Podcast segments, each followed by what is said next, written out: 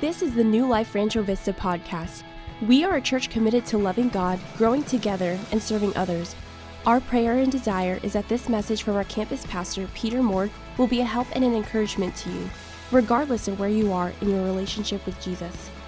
So let's open our hearts and minds as we turn our attention to the incredible truths God has for us today. I want you to take your Bibles and turn to Luke chapter 22, and uh, you can take out your message notes uh, from your handout. And uh, this is our final week in our Red Letter Love series. We're going through the words of Jesus, studying how he loves us and how we are to love one another as well. And uh, Luke chapter 22. I've never uh, studied the Passover. And on a Sunday morning, for whatever reason, we've just never gone through it. We've gone through it on Wednesday night, Sunday nights. Uh, we've never gone through it on a Sunday morning. I'm looking forward to going through the Old Testament Passover tonight. We're going to go through the New Testament Passover. Uh, but before I begin, I have to uh, welcome someone who's brand new. Max was born 12 days ago, and he's in our service for the first time. I think he is right here. So let's welcome little Max McBeath to our service. And uh, just awesome to see God uh, growing uh, our church and our families, and also uh, Dana is here, and they just had a baby as well. So you welcome these new parents. Uh, and we had a few new parents in the first service as well. And so we're always excited. I mean, hey, our name is New Life, right? So you gotta you gotta welcome all the new uh, the new uh, members of our body. We're thankful for the kids. They they're starting a brand new series today, and next week we will start a brand new series entitled "Against All Odds." We're going to go to some stories in the Old Testament that you're going to have to look up to believe they're in the Old Testament. There, it's going to be a fun study. I'm looking forward to it. But today, uh, we are going to be studying the passionate love of Jesus from the Passover, the passion of the Christ, uh, and we'll we'll talk about that. But let's read a couple verses, starting in verse number 19. It says in Luke chapter 22 and verse number 19, he took the bread and gave thanks and brake it and gave it unto them, the disciples, saying, This is my body which is given for you. Do this in remembrance of me. Likewise, also the cup after supper, saying, This cup is the New Testament in my blood, which is shed for you. Let's pray. God, we do ask that you would please help us as we study the Passover, what it means uh, to us personally, what it means for us corporately as a body. Help us as we look toward the broken body and the blood that was shed. Help us to be so thankful for it. Would you please enlighten our hearts with your grace? Would you, Lord, encourage us by your love? May we understand, Lord, that your passion is to connect with us and to connect us back to God. I pray in Jesus' name. Amen. Uh, Jesus was a pretty passionate guy. He ran into the temple, he beat out the money changers, he turned over the tables. He was pretty passionate. Every person in this room has a passion. And uh, Mike Jones was a, was a race car driver who his passion was driving in a circle. Okay, so uh, maybe that's not your passion, but that was his passion. And, and he risked his life every single time. Uh, he, he risks his life every time he gets into uh, a race car. And, and one day he was uh, in the month of June, he was getting in his car and he was running his race. He was riding in his race car, and this happened. I want you to see it. Mike Jones was behind the wheel of car 39 on Virginia's South Boston Speedway when he spun out of control. After smashing into the wall at nearly 100 miles an hour, the stock car burst into flames. It's a driver's worst nightmare for sure. Once I saw the flames, um, it was just get out as quick as I could. Just seconds after coming to a stop, Dean Jones says he did what any dad would do. I just had a single focus get my son out of that burning car. Nothing else mattered. Jumping the pit wall, running to his son's burning car, and pulling him from the wreckage as flames exploded around them. When I saw the flames, nothing was going to stop me from getting to his car. The father and son duo have always shared a lifelong love of racing. Dean Jones is Mike's pit crew chief, the dad making this save on Father's Day weekend. The feeling that I felt when I pulled him out the car was just a sense of relief that my son was alive. It's, it's really kind of hard to put in words. So Dean Jones saw his son in the wreckage, saw the flames coming up from the car, and he had one passion, and that was to save his son from those burning flames. That was his singular passion. Jesus came, and when he came with his ministry, he had one passion. And the reason why the cross or the crucifixion is known as the passion of Christ, in fact, there's a movie called The Passion of the Christ. Why is it called the passion? Well, the reason why the cross is called the passion is because the Latin word for suffer or crucifixion is literally, it means that, that, that, that suffering, that anguish. In fact, we get the word passion from the Greek word suffer, okay, paskeo, and it's the word for experiencing pain or enduring misery or anguish. And so the passion of Jesus Christ was not just to have pain, the passion of Jesus Christ was to connect us to God. His passion was to come to lay down his life so that we could be reconnected with God. Adam and Eve severed that connection to the garden. They decided to define good and evil on their own terms. And so now we have Jesus, the second Adam, coming to give his life his passion is to give us grace. Here's a, here's a key thought. Just as we begin, uh, he, he's passionate about being with us. He is Emmanuel, God with us. His passion is to give grace to us. Uh, that grace is undeserved. He came down. He did not have to come down to us, but he came down as God in the flesh to give grace to us. He was full of grace and truth. And then he's passionate about loving us. He wants to show His love to us so that we then can show His love through us to others. Now, that is His passion. And the passion of Jesus Christ is seen through this Passover meal that is described in Luke chapter 22. Now, I have to give you uh, kind of some background. The, the Passover started in, in Exodus, the exodus of the children of Israel from Egypt, and it continued all the way up until the cross. And so, this context is Jesus talking about the new covenant, okay? So, he's describing a covenant that was fresh and new, but it was not based on anything we could do, it was based on everything he was doing. So, he is in the old covenant right now, in the Old Testament, and he's talking about a new covenant that was about to happen at his death, burial, and resurrection. At the death of Jesus, there was a new testament, a new promise, a new covenant that was made, and it was a covenant of grace. It was not a covenant based on sacrifices that we have to do. It was a covenant based on what Jesus was had, had done or was going to do. Okay, so there are three parts to the Passover that show the red letter love of Jesus. I want to show you this. I think it'll be a help uh, and an encouragement to you as we study this. Now, number one, the passion of Christ produces his presence. It, when we understand the passion of Jesus Christ, we understand the love of Jesus Christ, when we understand why he came, we understand that his presence was given to us as a gift. Now, you can reject his presence there's people every single day on this planet who do not want to be with Christ. And the reason why there is a Christless hell, the reason why there is an eternity without Christ is because God gives us the choice. He is not so unloving that he would force anyone on this planet to be with him through eternity. So if there are there are those who choose not to be with him, and he is loving enough to give them that choice.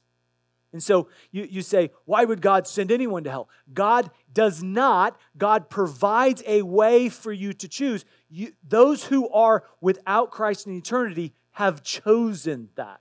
Okay? So that's really important. But his presence, once we receive Jesus Christ as our Lord and Savior, his presence is with us. Now, the disciples had chosen to follow Jesus, they had chosen to be in his physical presence. We choose to follow Jesus. We welcome his presence as the form of the Spirit in us, okay? But but he is here in person in verse number 14, and it says, and when the hour, everyone say hour, when the hour was come, he sat down with the 12 apostles with him. Now, the word hour is the word hora. It literally means a fitting moment. When the fitting moment had come, when when when all of these things that were were happening in his life and in the life of the disciples it all led up to this specific period this hora this hour. It wasn't a 60 minute period. It was an actual moment. It all accumulates to this. It all points to this okay? Now uh, uh let me illustrate this. On a wedding day there is a lot of work and preparation that goes into that specific period, that moment, right? Uh, I mean, unless it's just, you know, Vegas, you know, well, let's just do it. No, no. But a wedding day is a culmination of a lot. Now, uh, you know, as a as a groom, I just showed up okay? I'll just be honest with you. I went to one planning meeting with Danielle, and uh, man, they were talking about colors and, and, and certain flowers, and we had a Christmas wedding, so they all this Christmas decor, and I about five minutes into it, I was glazed over. I, was, I don't know what's happening. I'm just going to show up. I remember the morning of my wedding. It was so weird. I woke up, put on my suit. And I'm like, well, here it goes, you know, and drove to the church, you know, and, and man, they had, everything was everywhere and lots of people doing stuff, and I just showed up. Okay? Now, the reason you prepare for a wedding is not to make it special, you prepare because it is special. Jesus is going to give us lots of details, like five or six verses about the preparation for his Passover meal with the disciples. And the reason the preparation was so important was not just because so the disciples knew it was important. No, they knew it was important. He was asking them to prepare to prepare them. He was letting them know, "Hey, I am I am having this moment with you, this hora, this moment because I want my presence to be felt with you not just in this moment, but in the moments to come." And so, look at verse number 8 of chapter 22 because it shows you the preparation that I'm talking about. Peter and John um, were, were you know, pointing out the fact that it was Passover. So he says, uh, Go and prepare us the Passover that we may eat. So he sent Peter and John there. And verse number eight, they said, Well, where wilt thou that we prepare? And he said unto them, Behold, um, when ye entered into the city. So this is talking about the old Jerusalem right now, and, and he's going to tell them something that's going to happen. So he's literally predicting the future. So he's like, I'm going to tell you how to prepare for the Passover. Here's how you do it. Uh, there's a man that will meet you bearing a pitcher of water. So he had a big pitcher of water probably on his shoulder. Follow him into the house where he enters in. So, I mean, here you you're following a random stranger that's carrying a pitcher of water into his house. Okay, I wouldn't recommend this, okay, unless Jesus tells you specifically to do it. But verse number 11, it gets even stranger. He, he uh, shall say to, to the, you, you'll say to the man of the house, um, the master saith unto thee, Where is the guest chamber where I shall eat the Passover with my disciples? So literally, you're going to follow a random, stranger into his house, and you're going to say, Hey, uh, where, where can we have dinner tonight? In your house, right? And he's going to say, he will show you a large upper room furnished. There, make ready. So prepare. They went, found he, they found the guy just as Jesus has said, and they made ready the Passover. All of this preparation was leading up to a moment, not so that they could brag about how ready they had done, but so that they could realize that Jesus was preparing not just the meal, Jesus was preparing them for what would happen at the meal. Now, let me tell you something that's really important. Tonight, we are going to have the Lord's table. Tonight, as a church, we are going to uh, drink the juice, which represents the blood that was spilt for the salvation of our souls, for the forgiveness of our sins. we're gonna break the bread. Uh, and, and this is not a large meal, this is a very small meal. The Bible tells us to have a very small meal. It's not about the consumption, it, it, it's about the representation of the broken body and the blood. But, but I will tell you, it's really important for us to understand that when we come into this, we can either take this worthily, as the Bible says, or unworthily. In fact, notice this is a verse we'll study tonight in your, in your notes. Um, it's uh, 1 Corinthians 11 27. It says, um, Wherefore, uh, whosoever shall eat this bread and drink this cup of the Lord unworthily shall be guilty of the body and the blood of the Lord. Whoa. I don't want to be guilty of the blood and the body of the Lord. I mean, that is heavy. In fact, Paul continues on in, in, in chapter 11. He says, Some took it unworthily and they're dead. Ooh. They got sick. Ooh. And man, that's tough. That's really heavy, right? So you say, well, what does it mean to take the, the blood and the, you know, take the Lord's table unworthily? Well, what it doesn't mean, it doesn't mean that you have to be, you know, well, leading up to it perfect because that would disqualify all of us. Here's what it means. Here's a key thought worthiness is not about how we are doing. Worthiness is how open and honest we are being about how much we can't do it without Him. So when we come in tonight, the, the, the idea is not, oh, look at how good I've been doing, and so I'm ready. I am worthy to take the juice. I am worthy. No, no, no. That is taking it unworthily. The worthiness is not our worthiness. It is Jesus' worthiness. So we come in and we're like, man, I am such a sinner and I am so broken. I am not worthy, but He is worthy. He is worthy. And so I am taking it based on his worthiness. So Jesus sits there, he sits down. This is the word uh, anapipto. It, it literally means to lean back. They would sit down. Everything you've seen about the Lord's table uh, with the, you know, the seats and the, you know, Jesus and, and, and all that. That's just Michelangelo did a great job painting, but a horrible job of knowing the context. So they would sit on this rug on the floor, there would be a large board. We would call it a charcuterie board, whatever that is. Uh, but we would call it, you know, like a just a, a slab of wood. They would sit down, and because the wood was on the ground, they would have to lean down, okay? And they would just lean on their left or their right arm, generally on their left arm if they're right handed. They would lean on their left arm and they would just pick and choose and you know dip and whatever. And you know a lot of times they would lean on each other. No personal bubble back then. They were kissing hugging each other. I mean just all up in each other's grill. You know that's just how they rolled. And so they would they sat down they leaned into one another. And there's a word play here in verse number 15 look at it.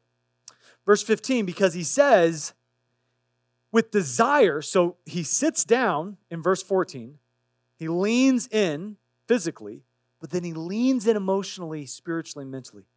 He says, with desire, I have desired, passion, okay, to eat this Passover with you before I suffer. So he says, hey, listen, I am passionate about this. And Jesus' love was to, uh, Jesus' passion was to show his love and to nourish the disciples, both bodily, yeah, physically, absolutely, but also to nourish them mentally and emotionally and spiritually.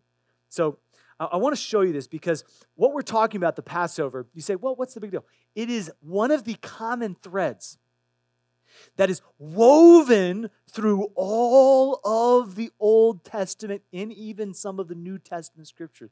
Now, so the light bulb's going to start going on. You're going to start seeing some of this. Okay, so uh, let's let's go to a very famous passage of scripture, uh, and, and, it's in your notes. Uh, Psalm 23. Okay, Psalm 23 it says, "Lord is my shepherd; I shall not want." Okay, so now we're talking about shepherd and sheep. That's important. Okay, I shall not want. He makes me to lie down in green pastures. The word lie down literally means to incline, okay? Like, like the Hebrew word of pipto, right? So he's leaning there by the, on the pastures. He's leading them beside still water, so he's giving them to drink, nourishing them. See where we're going with this, okay? Uh, he restores my soul. He leads me by the paths of righteousness. It's not my worthiness, it's his worthiness for his name's sake. Yea, though I walk through the valley of the shadow of death. The Passover was because the angel of death was going to pass over. It was the valley of the shadow. The death angel was the shadow of death. And so this is referencing many things uh, Valley of uh, the, the, the Kidron Valley, but also uh, the, the, the Passover when the firstborn of every uh, Egyptian home was killed. Okay, the valley of the shadow of death, I will fear no evil, for thou art with me. His presence is there. Thy rod and thy staff. This is again talking about a shepherd, talking about the sheep, talking about the Passover lamb. How do we know that? They comfort me. Thou preparest a what? a table. This is talking about the Lord's table. This is talking about the Passover. Uh, prepare a table before me in the presence of my enemies. Uh, thou anointest my head with oil. Uh, that's, that's a really important significance about the anointed one, about the Christ being the Lamb of God, which take away the sin of. My cup. So you see the cup, you see the waters, my cup runneth over, surely goodness and mercy shall follow me all the days of my life, and now and I will dwell in the house of the Lord forever. You see, the Lord has given us all of the imagery in the Old Testament. He wants us to understand that this Passover is his presence coming to be with us. Now, let me encourage you. That is one psalm. There are many others that point to the presence of God wanting to be with us. You say, How can I welcome the presence of God into my, into my life, into my home every single day? Let me tell you how. Here's just one practical way.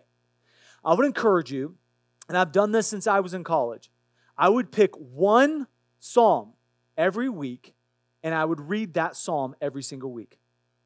And, and, now listen, I, I, I use Evernote for, for, for writing down things that God's speaking to me about from, from, from His Word. You can read you can use whatever you like. If you like paper and pen, use paper and pen. Man, you you kill as many trees as you want, okay? But but listen, for for, for me that works. You get some system that works for you, but I would encourage you, read a psalm. You will see Jesus in the Psalms. You, you will be encouraged by the Psalms. So pick a psalm, read it daily, and you'll see some of these things that are woven throughout Scripture. So the passion of Christ. Christ is passionate about connecting us with his presence through the Spirit, but also with the presence of God. All right, number two, the body of Christ provides his grace. So we see the body of Christ in the Passover is seen in the unleavened bread. Look at verse number seven. It says, There came the day, the day of unleavened bread. So that was a specific day in the calendar year. It was at the end of their calendar year. And the Passover, that when the Passover must be killed. Wait a second, the whole holiday should be killed? No. The Passover, it's implied the Passover lamb would be killed.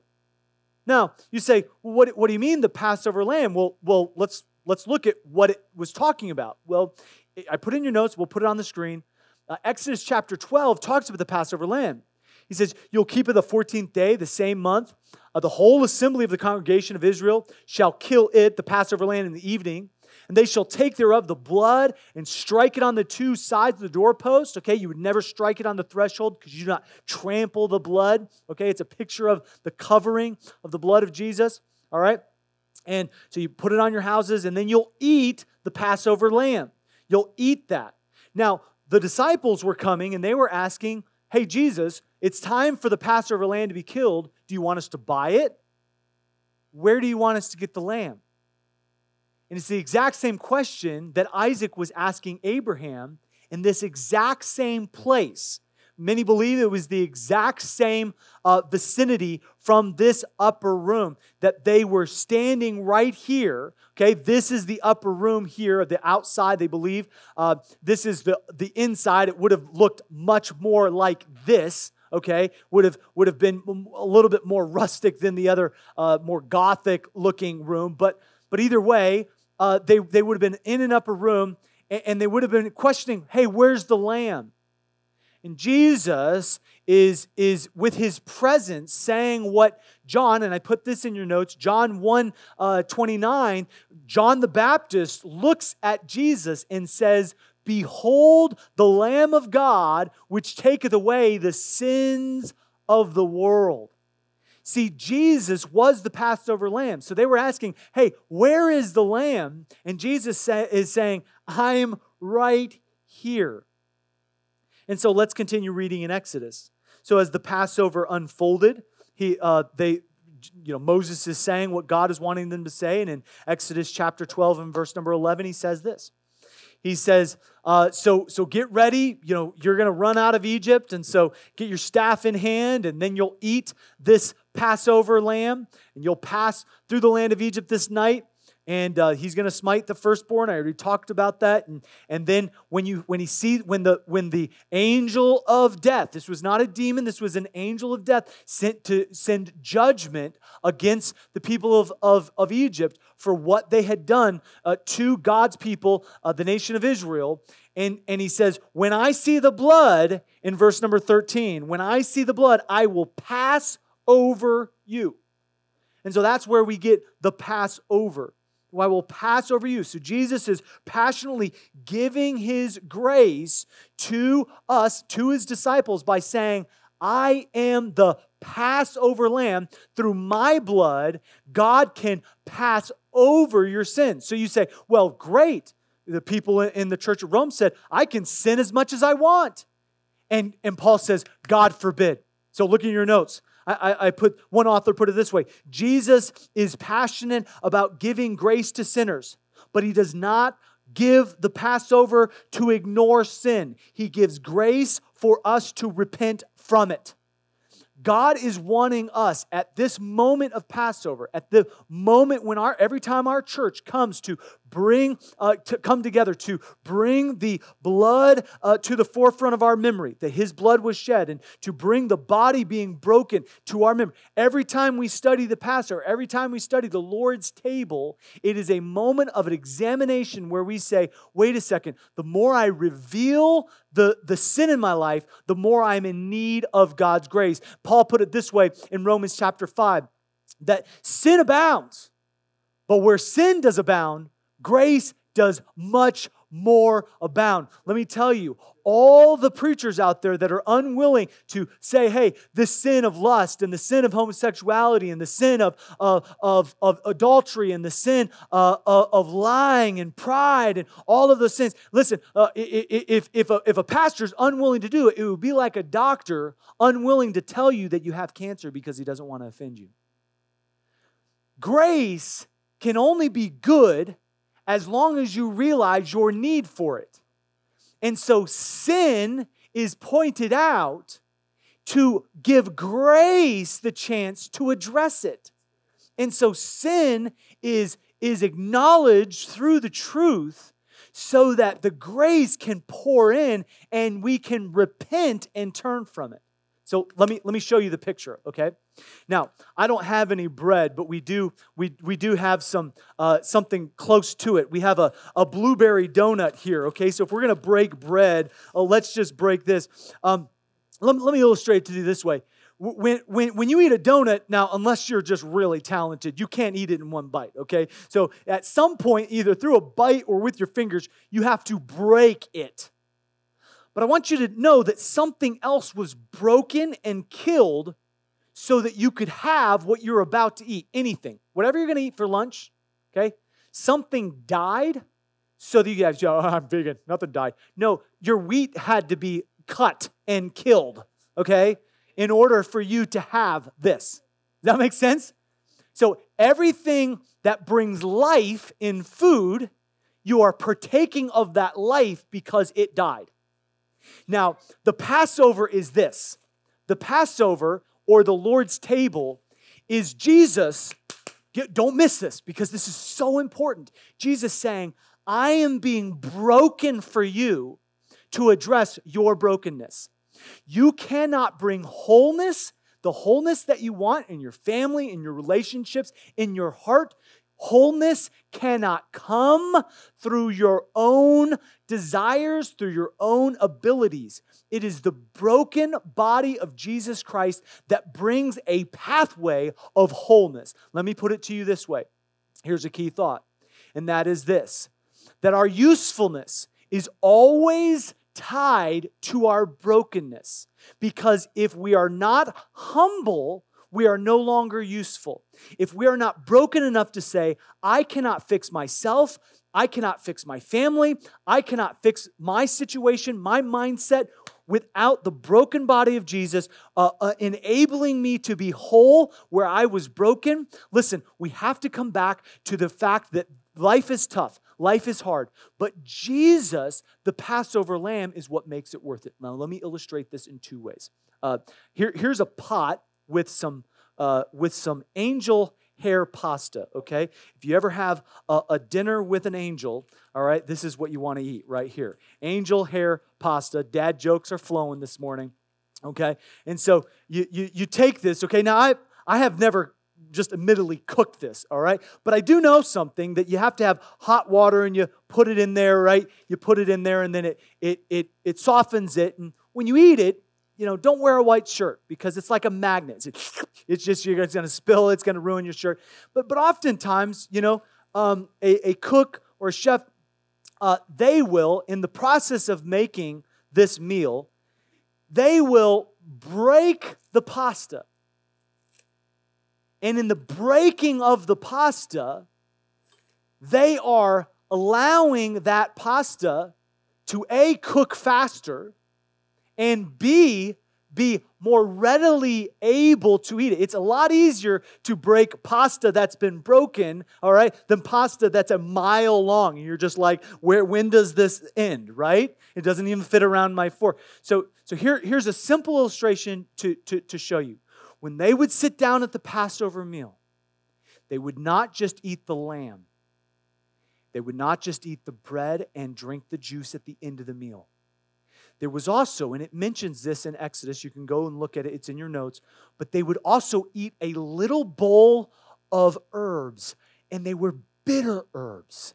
And even to this day, the rabbis would fix the herbs and they would crush the herbs and they would pour anointing oil. They would pour olive oil in and they would crush it. And before anyone could taste the meat, that had been seasoned, and many times they would pour honey over the meat, and it was sweet. And I'm making you hungry right now, okay? So, so here they here they are. They're, they're eating their lamb chops, but before they would ever eat the lamb, they would take the bitter herbs, and, and it would. Have you ever eaten something that was like really tart or bitter? Oh, ah, oh, man, I don't I don't think I could do another bite of that.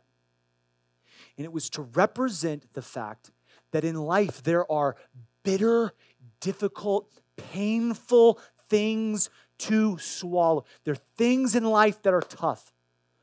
There, there are diagnoses that are, that, are, that are unpleasant. There are people that are unpleasant. There are situations that cause pain. But it is in the brokenness of those moments that we realize the sweetness of the Lamb.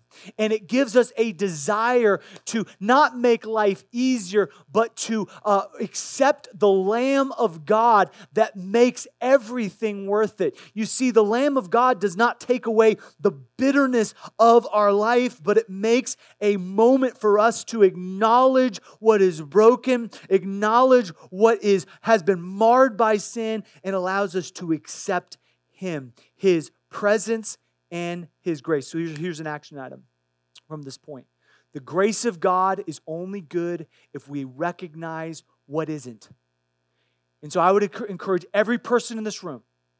Uh, one author said that the, the more we look up to polish our, our halo, the more we'll just be a pain in the neck. Okay? I think there's some truth to that. No one here is acting like we're perfect. Everyone here has some sin that needs to be turned from. And so it is in the turning from that specific sin that we are naturally wanting to hold on to that grace is found. And when we turn from that sin, we are surrendering our brokenness to the grace of God and asking for His healing, His forgiveness, His wholeness applied to our account. And so the presence of God is seen in the passion of Christ. The, the, the grace of God is seen in the body, the broken body of Christ. And then finally, today, and we're finished, the cup of Christ proves his love. The cup of Christ, it proves his love. I want you to see this in verse number 17. He says, He took the cup and gave thanks. and said, Take this and divide it among you. We'll talk about the significance of that tonight. And he says, For I say unto you, I will not drink of the fruit of the vine until the kingdom of God shall come. So the, the marriage supper of the Lamb, that's the, that's the moment where we're coming in after we're all welcomed into the kingdom of, of God. Everything, every wrong has been made right. Uh, every every uh, you know broken part of this world has been made whole. And that's a wonderful time we're looking forward to. That's he's talking about the kingdom, the millennial reign of Christ, all of that. Verse number 19. Uh, he takes the bread. Verse number 20, he says, Likewise also the cup after the supper, saying, This cup. Everyone say, This cup. It was a specific cup. This cup is the New Testament in my blood that is shed for you.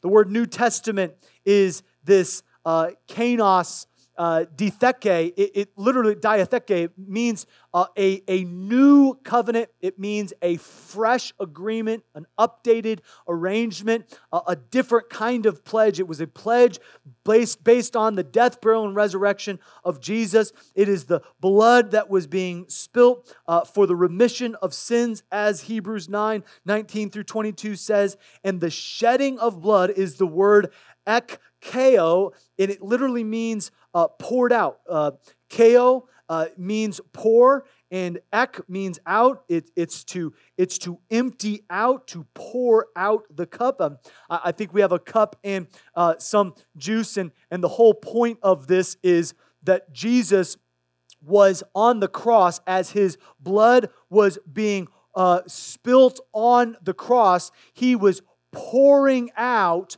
the necessary uh, atonement. He was shedding his blood, providing, as someone provides you nourishment, he was providing a way of escape from your sins. It was the shedding of blood. It was the, as the Bible says, the propitiation. It was the substitute that God required for our sins to be paid for. And so he gave thanks. He was not giving thanks for the pain fact, he said, If it's possible, let this cup pass from me. But the cup shows his love because it, it, it, proves the love of not just the Son, but it proves the love of the Father. How do we know this?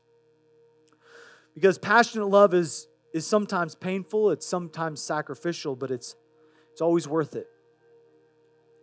I want you to know something that the love of the Father was seen for us when he turned his back on his son. And I want to illustrate it this way as we close today. That Dean, remember Dean Jones, who hopped over that fence, who risked his life to save his son from those flames? God the Father did not do what Dean did for Mike, his son. In fact, God the Father looked up in the stands of eternity and looked into the eyes of me and you, into our hearts and into our future. And He said, Because I love them so much, I'm going to keep my son in the flames of that cross. And I am going to allow him to suffer and to die so that others could be freed from the flames of their hell. You say, why would any father watch as their son burns? That's exactly what God did to his son. He allowed him to die the death that I deserved to die. Jesus was the substitutionary atonement. And as a father, I can't imagine sitting there and allowing my son to die. And, and, it's my passion in life to help and to show love to my son. But I will tell you that, that Jesus was, was killed for me so that the father could show his passionate love for me. And it's always an action that shows, you see, uh, passionate love is, is, is seen not just in what we say and what we do. And so here's the takeaway Love in action that communi- is what communicates passion through what is done more than what is said. Listen, what Jesus did for you sealed and prove what he has said to you. And so it is the action. Let me show you this in another way, and then we'll pray. And that is Israel, on, on the day of the Passover, right after the Passover, they went through, they, they left Egypt, a picture of sin. They went through the water of the Red Sea and they came into the, the place of their dwelling, the, the promised land, the, the land that God had promised. Jesus, when he was running from Herod, was in Egypt, but he left Egypt, came through the waters, the baptism waters of Jordan, into his deliverance that God had promised to all those who would believe. And as believers, as Christians, we leave our sin, turn from our sin, our wicked ways, which is representative of Egypt, and we come through the waters of baptism into the body of believers, which is the place, the dwelling place of God that He has promised. And I want you to know something that the, the blood that was shed and the body that was broken, the Lord's table is one of those ways, one of two. Baptism is one, Lord's table is two is a way where we can show that we not only our love for Jesus, but also we can recognize his love for us. Now let me let me let me put the rubber where, where, where the rubber meets the road right here, okay? And that is this. Jesus didn't just say his love for you, he proved his love for you. And as we end this red letter love series, it's really important for me to tell you this that our love for God is proven not in what we say, in what we do. So we are we are we are a church of action. And so here is our final action item of today and I would encourage everyone to do something. Make your next step of growth, whatever it is. Don't do it for a family member. Don't even do it for yourself. Don't do it for me or your church. Do it for Jesus, but make it an act of love for Jesus. You say, What is my next growth step? I don't know. It's between you and the Lord. Uh, it might be reading a psalm every week or, or every day. Uh, it, it, might might be uh, you know some of you your growth step might be going through the discipleship uh, one on one you know with someone else uh, maybe your growth step is getting baptized into the body maybe your growth step is is helping uh, you know a neighbor to know jesus maybe it's talking to a coworker that God's placed in your heart to help them through a tough situation. I don't know what your next growth step is, but I will guarantee you something. Every person in this room, from the youngest person in this room to the oldest person in the room, you have a step. And that next step is the way that you can prove your love for Jesus. Thanks again for listening. If you would like to learn more about our church or how to get connected, check us out online at findnewlife.church or find us on Instagram, Twitter, and Facebook under the handle Find New Life. Have an amazing day.